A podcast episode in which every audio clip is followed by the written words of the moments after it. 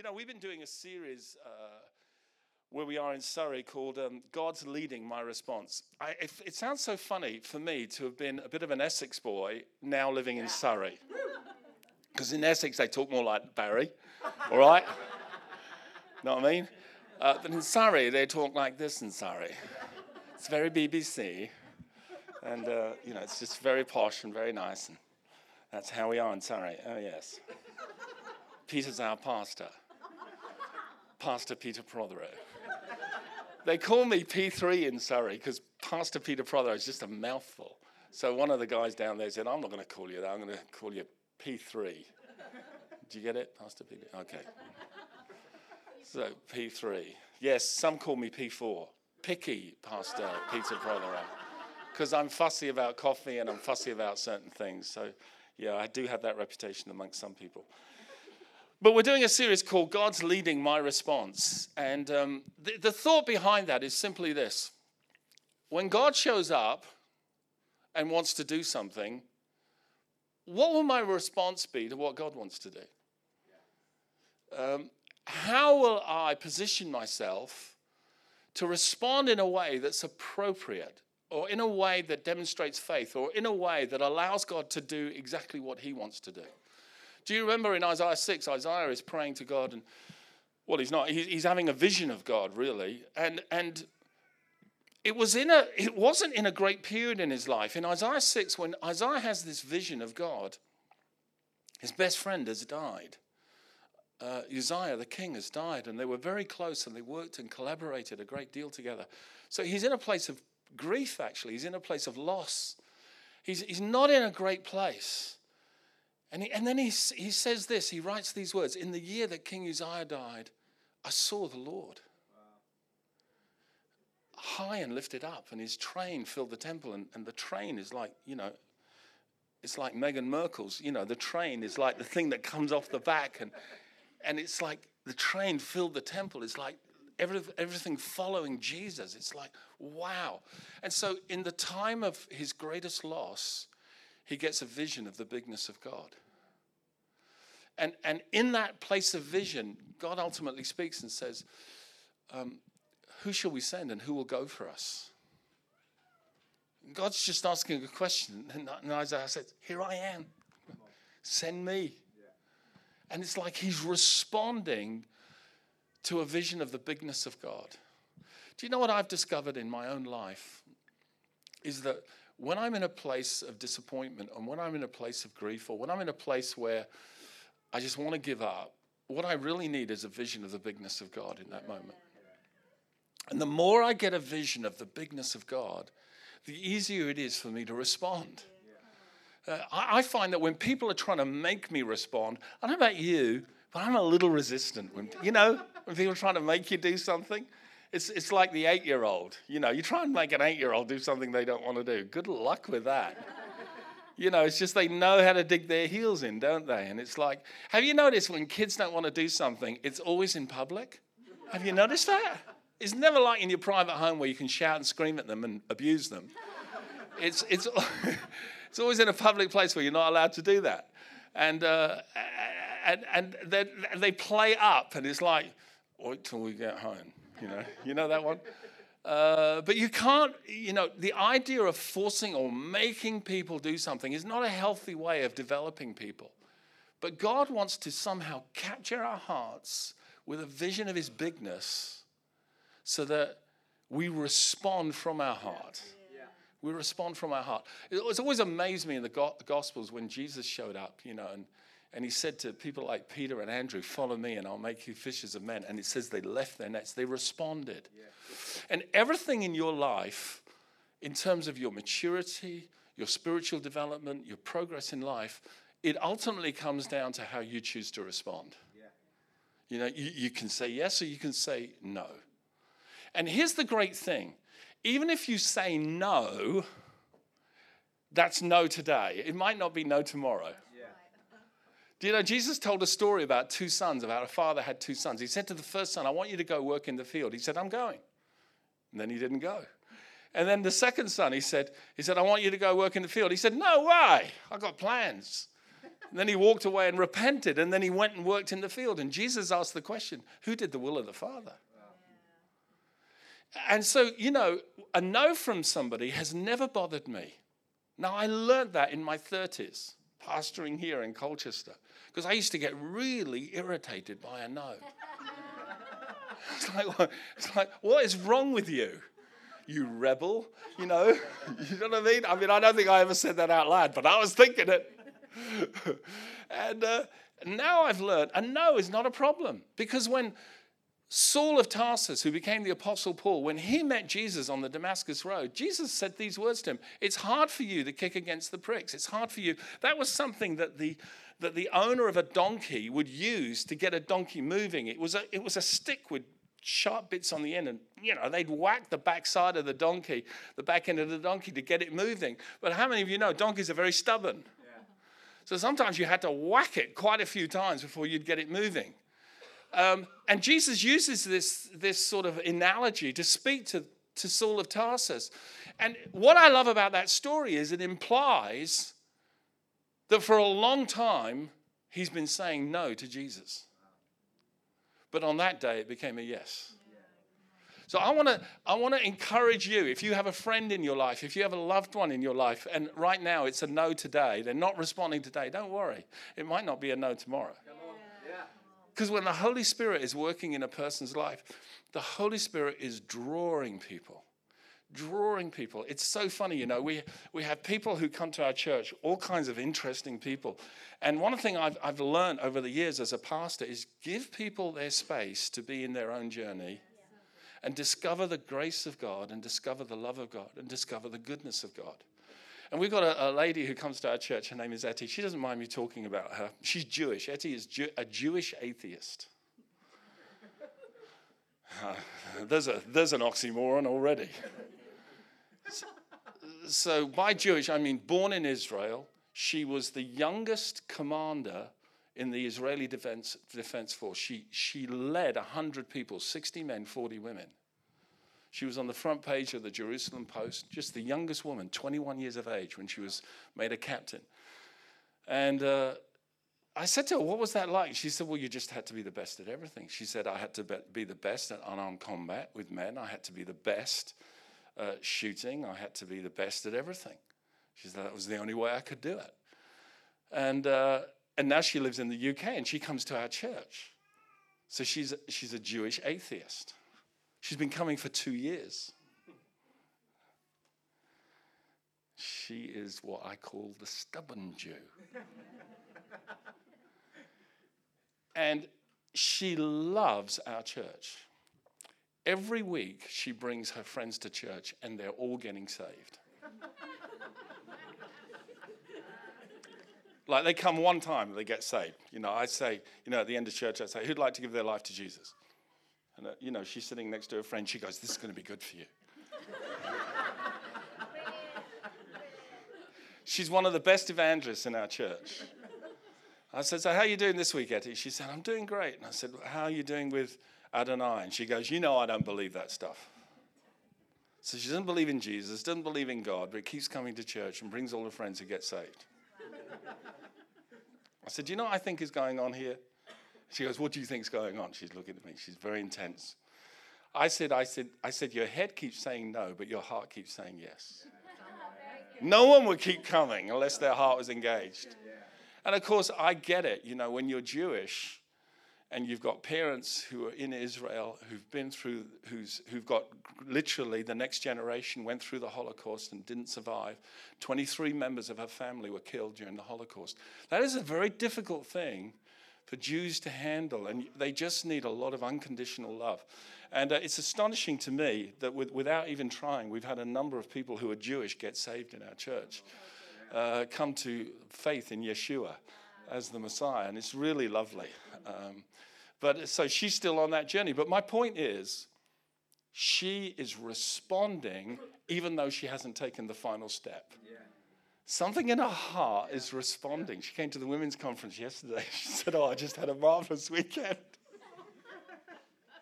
I said, oh, actually, you make me laugh. So that's how it is. But, you know, I'm just comfortable leaving people in their space now.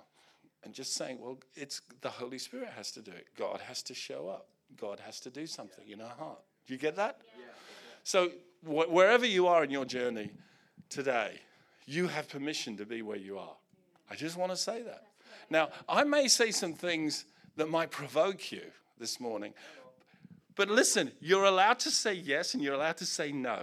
You're allowed to say, I'm going to go away and think about that. Or you're allowed to say, I don't like even the shirt he's wearing this morning. Never mind what he's saying. I mean, you're allowed to be in your space. It's okay. Is that all right? I just want you to know that. Okay. So what I want to do uh, uh, in this text, I want to talk to you about David's response to the bigness of God. King David, his response to the bigness of God. And his response was one of worship.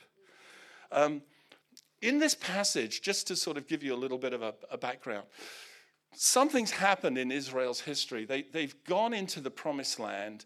You know, for Joshua's generation and for two generations afterwards, they're really doing quite well. And then another generation, it says, rose up that didn't know the Lord. And then you have this period of the judges, which is probably the darkest period in Israel's history while they were in the land. And a lot, if you read the book of Judges, it's probably the most depressing book in the Bible uh, in terms of all the horrible things that take place there. And um, it, really, you should always read the book of Ruth alongside Judges. In fact, they were one book originally, because Ruth is a gr- great book of redemption and hope, and never read Judges on its own. um, that's just my advice to you. Uh, and so at the end of the book of Judges, you end up with Eli, who's the last judge. He's a priest. Actually, Samuel is actually the last one. But, but anyway, in that period, it's all very dark. And the ark of God gets captured by the Philistines. And it's like, you have to understand, in those days, the ark of God was like the presence of God. And they're in this battle with the Philistines and think, well, what we need to win this battle is the presence of God. Let's bring the ark in. And shock, horror, it's captured. Now, now, imagine just psychologically what's going on in the nation of Israel. It's like God showed up and the enemy took him. That's how their minds would have thought. And it's like, goodness. And so here is God now in the camp of the enemy, and it doesn't go too well for them. If you read the story, you know, all kinds of things happen. In fact, they get so sick, they decide we better get rid of this because this is not a blessing to who we are. And so they put it on a cart. It ends up going back to Israel. And uh, it, it ends up where David wants to bring the ark back into Jerusalem. And the first time he does it, everything goes wrong. One of his top men, Uzziah, puts out his hand because it's on a cart. It, it nearly falls over. He goes to touch it, steady it. He dies. David gets scared to death. He goes, what? I'm bringing the Ark of the Covenant back to Jerusalem, and now one of my top men is dead. Let's send it to the house of Obed-Edom, as you do. And, well, there, there is humor there if you look for it, believe me. So, so it's like, it's too dangerous for me to have it. You have it. And so it stays in the house of Obed-Edom. And after three months, all David hears is stories of blessing, blessing, blessing on this man's house. Because the presence of God is there.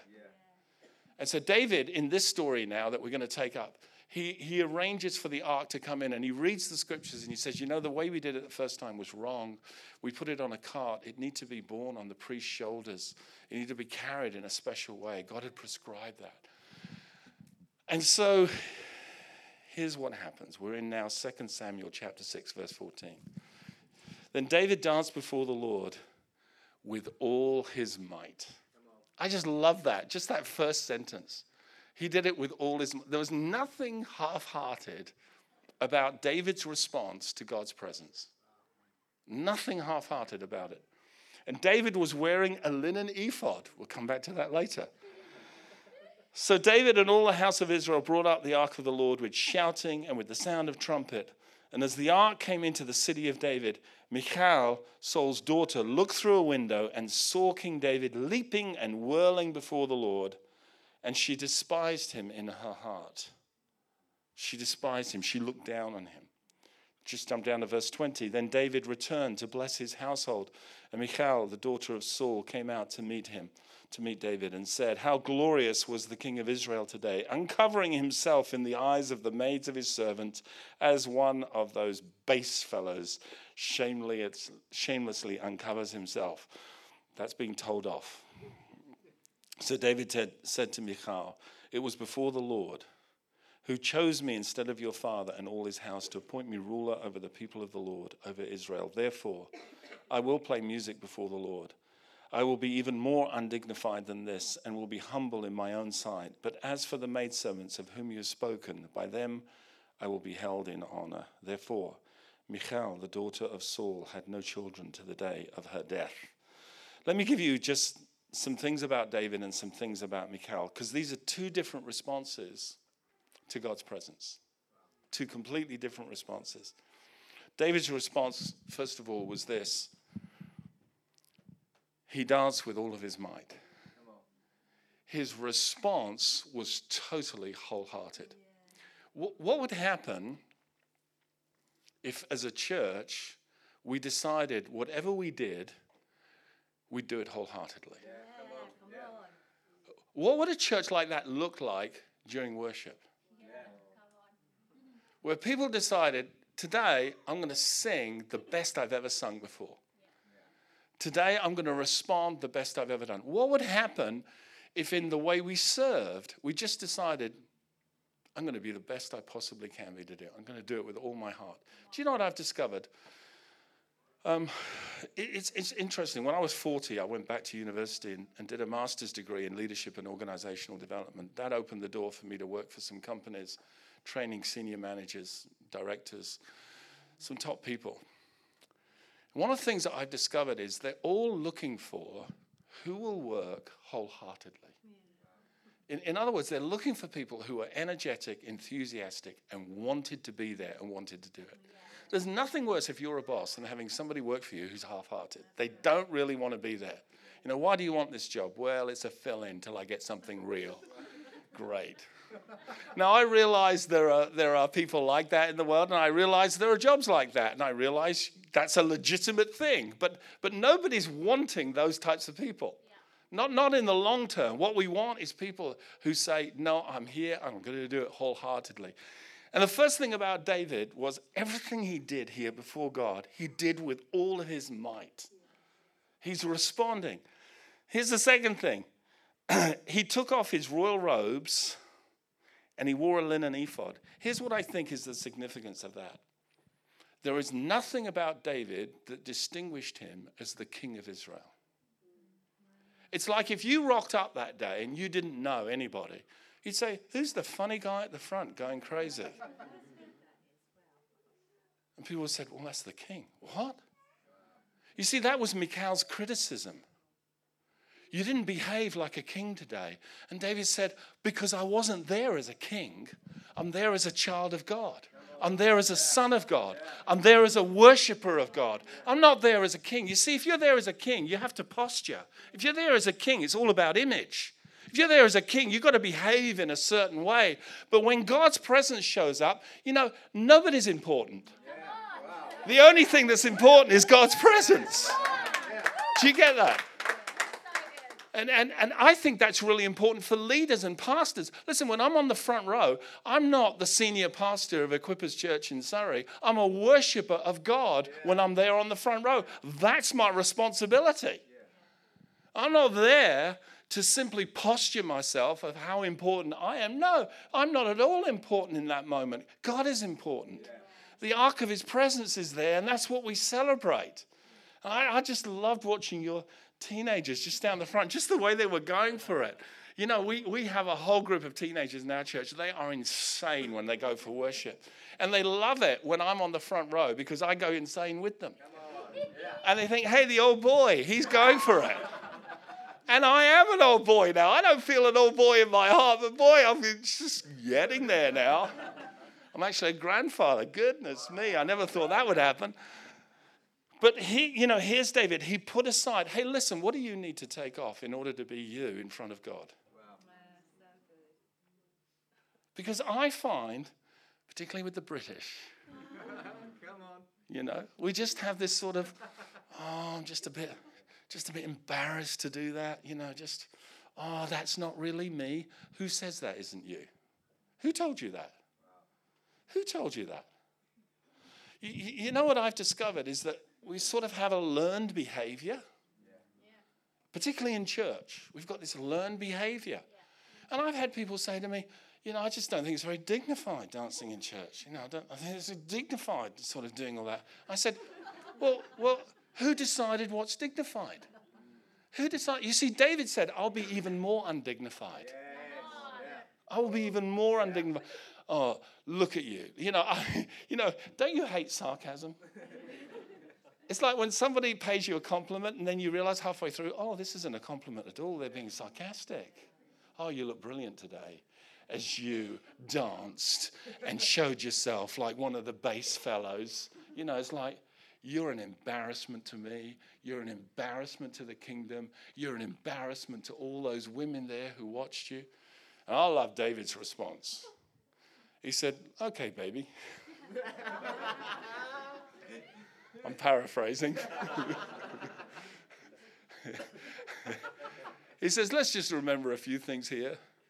God chose me over your father. Just want to rub that one in. And as for the maidservants who you say will look down on me, by them I will be had in honor. Have you noticed when people criticize what other people do, they often project onto others what they feel themselves? Oh, you you you were you were humble in front of them. They they were looking down on you. No, they weren't. Come on. No, they weren't. I have people do this all the time. They try and pull that one on me in church. I've just been around church so long now, I recognize it a mile away. Do you know there's lots of people in this church that feel the way I do? Really? Did you do a survey? Did they all come to you because you're such a great leader? Tell you their complaint? You know, and we project. Actually, it's our issue, but we, we make the assumption there's a whole lot of other people feeling exactly the same way. No, it's you. That's just you. Get over yourself, Michal. And it's like, what a difference. Here's somebody who's responding with all of his might before the presence of God, and here's somebody who doesn't even go out and looks through a window. Sometimes I feel sometimes there are people in church and they're looking through a window. Wow. Not a literal window, but it's like a window they've created in their heart. Yeah. They're just looking through it and judging and looking down and evaluating. Well, okay, if that's who you are. She was judgmental in her heart attitude. She was sarcastic in her tone. And she projected her judgment onto others. You know, the sad thing is, it says here, therefore, therefore, Michal, the daughter of Saul, had no children. When it says therefore, it says that here's what it means: for this reason. Yeah. Wow. Which is incredibly sad. But here's the spiritual principle. God does not want that attitude reproduced. He doesn't want it passed down through the generations. But, but, but David's attitude was one of wholehearted abandonment, wholehearted worship. He put aside his robes. You know, and I, I remember one time where I was just teaching on response in the church, and, and I've, I found that if you want people to respond, you have to lead the way. Yeah. And so, you know, again, I get these, I, can you imagine Surrey folk getting them excited? I mean, at least in Essex, they're a bit rough and ready, aren't they? Come on. Oh, I'm just kidding you. I'm just kidding. I'm just testing you. I was here twenty years. All my daughters are Essex girls. It's all right. But in Surrey, you know, they're so prim and proper in Surrey. They said, Peter, we just don't do that. It's not how we do that here. And I said, you liar. What do you mean? I said, I've watched you during a football match. Come on. I said, you're not very dignified during the F A Cup final, are you? I said, I've seen you swear at the referee, and that's on a television. When you go to a football match, have you noticed how people worship? Have you noticed the wave? You know, have you noticed everyone's abandoned? Why? Because everyone's entering into the atmosphere and the mood, and that's over a piece of leather and twenty-two men. I'm talking about the King of Kings, the Lord of Lords. I'm talking about Jesus. He is so much bigger. He is so much better. Appreciate the enthusiastic response of some and the let's wait and see of others. But you get my point here. We have a learned behavior in church, and sometimes it's a very religious behavior. It's a very stiff behavior, and it has nothing to do with the gospel. It has nothing to do with the New Testament. You know, when Jesus was coming into the city of Jerusalem, and it was the triumphal entry, that's what it's called in the Bible, little children began to cry out, Hosanna to the Son of David. And all the religious leaders were getting very angry, because they were quoting Psalm one eighteen, Baruch haba b'Hashem Adonai, blessed is he who comes in the name of the Lord. They didn't like it. They're saying Jesus is the Messiah. And they come to Jesus and says, tell him to stop it. It's inappropriate. They do that. And Jesus said, have you never read, out of the mouth of babes and infants you've perfected praise? Yeah. Psalm eight. You want to see how to worship? Watch an eight-year-old. Yeah. Watch a ten-year-old. Watch a child when music plays. Have you noticed when music plays, kids start to move? Have you noticed that? It's like nobody has to say to the kids, now, kids, you have to dance. Just put music on and watch them. Because there isn't that self-consciousness that we all develop. And maybe the robe that you need to take off today is the robe of self-consciousness. Wow. Maybe the robe that you need to take off today is the robe of being afraid of what others will say. Yeah. Maybe you need to take off a robe where you're just worried about how you will be seen and abandon yourself a little more. Give yourself a little more. I love what it says here in Psalm forty-seven. Let me read to you a, a few uh, verses from this beautiful psalm. Oh, clap your hands, all you peoples. Shout to God with the voice of triumph. So there's a command in the Old Testament to clap. So next time the clapping goes, hey, go for it. Clap your hands, all you peoples. I love that. Shout to God with the voice of triumph. Well, why should I do that, Peter? For the Lord Most High is awesome. He is a great king over all the earth. There's the reason. The bigness of God. The greatness of God. You see, when David was celebrating the presence of God, the ark of God coming back, it was all about God's bigness, God's presence. And he wanted to show the people that he wasn't just a king, he was a worshiper. He wasn't just somebody who could lead the people into battle, he could lead them into worship and celebrating God's presence. And we've all got to be like that in our heart. You know, when the disciples were celebrating Jesus coming into Jerusalem, again, in another verse in Luke's gospel, the Pharisees said, tell your disciples to stop it. They shouldn't be saying that. Jesus said, if they stop, the very rocks themselves will start to cry out. Isn't that beautiful? I love how many times Jesus said no. Tell them to stop it. No. Stubborn Jesus. Don't you love that? Tell your disciples stop it. No. Because if I do, the rocks will do it. No, I don't know how literal that is, but Jesus said it. It's like, whoa. If the rocks are going to do it, why don't we do it? You be the rock star.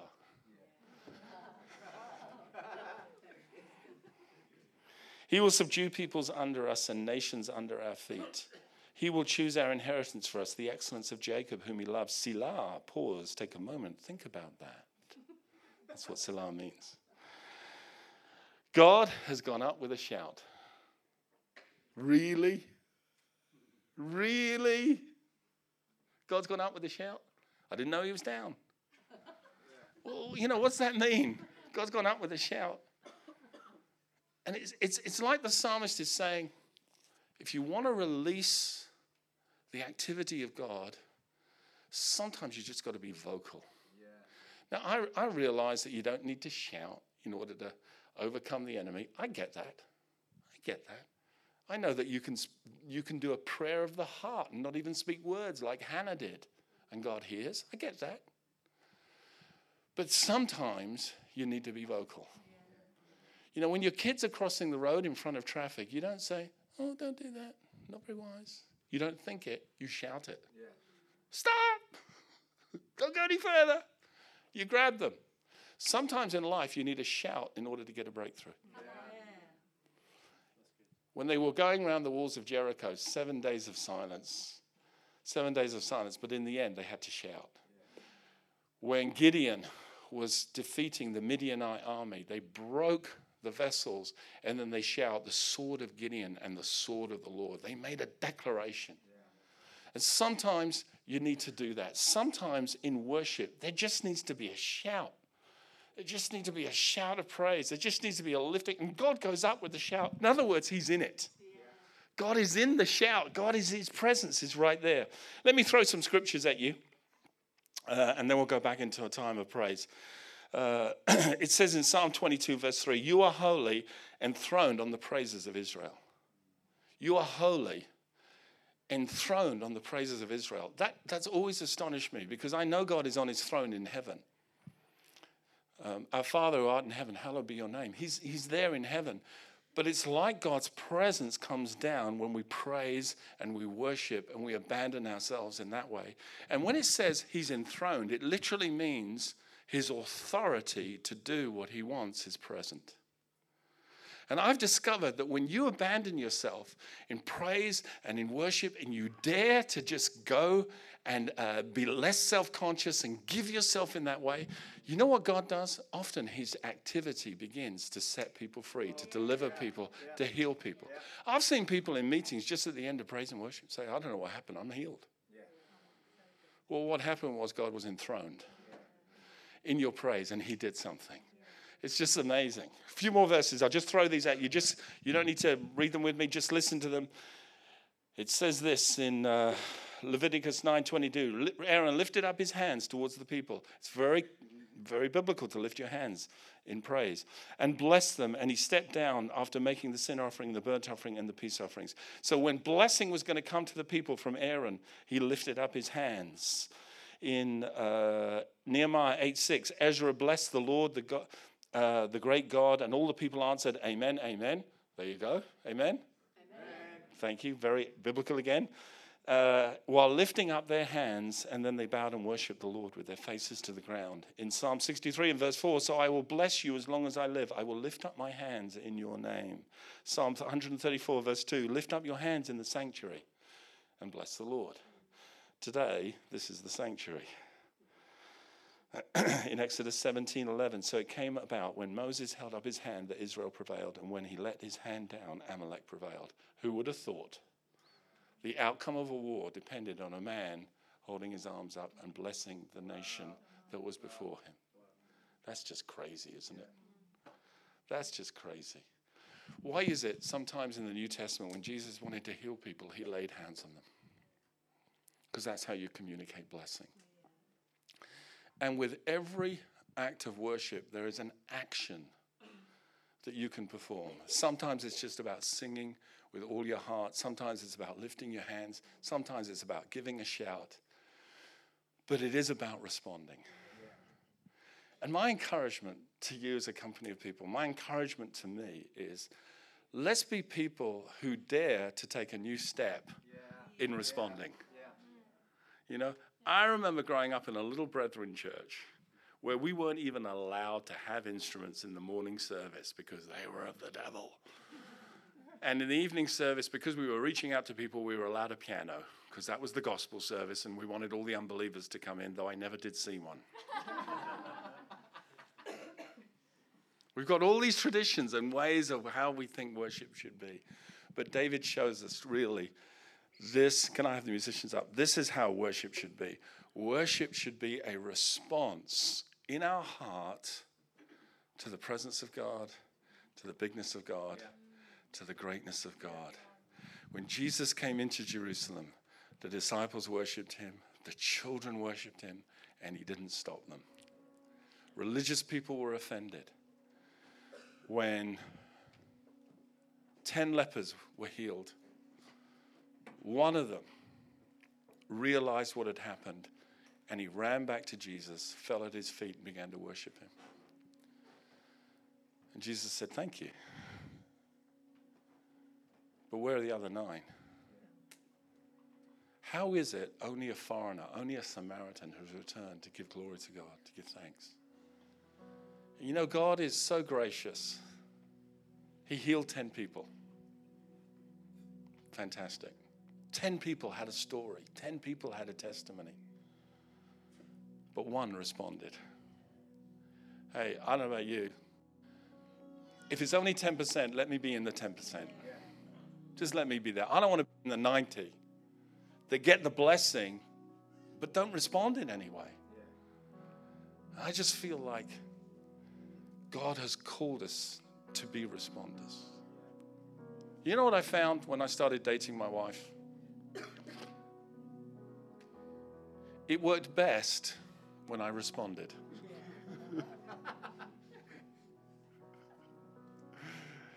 Should we meet tomorrow? Yeah. Where should we meet? I don't know. What time should we meet? I don't know. When you're vague and indifferent, you can't build. But when you're specific and intentional, boy, you can build something amazing. We've been married for thirty-nine years, Jackie and I. I said to her, next year we're going to enter the promised land.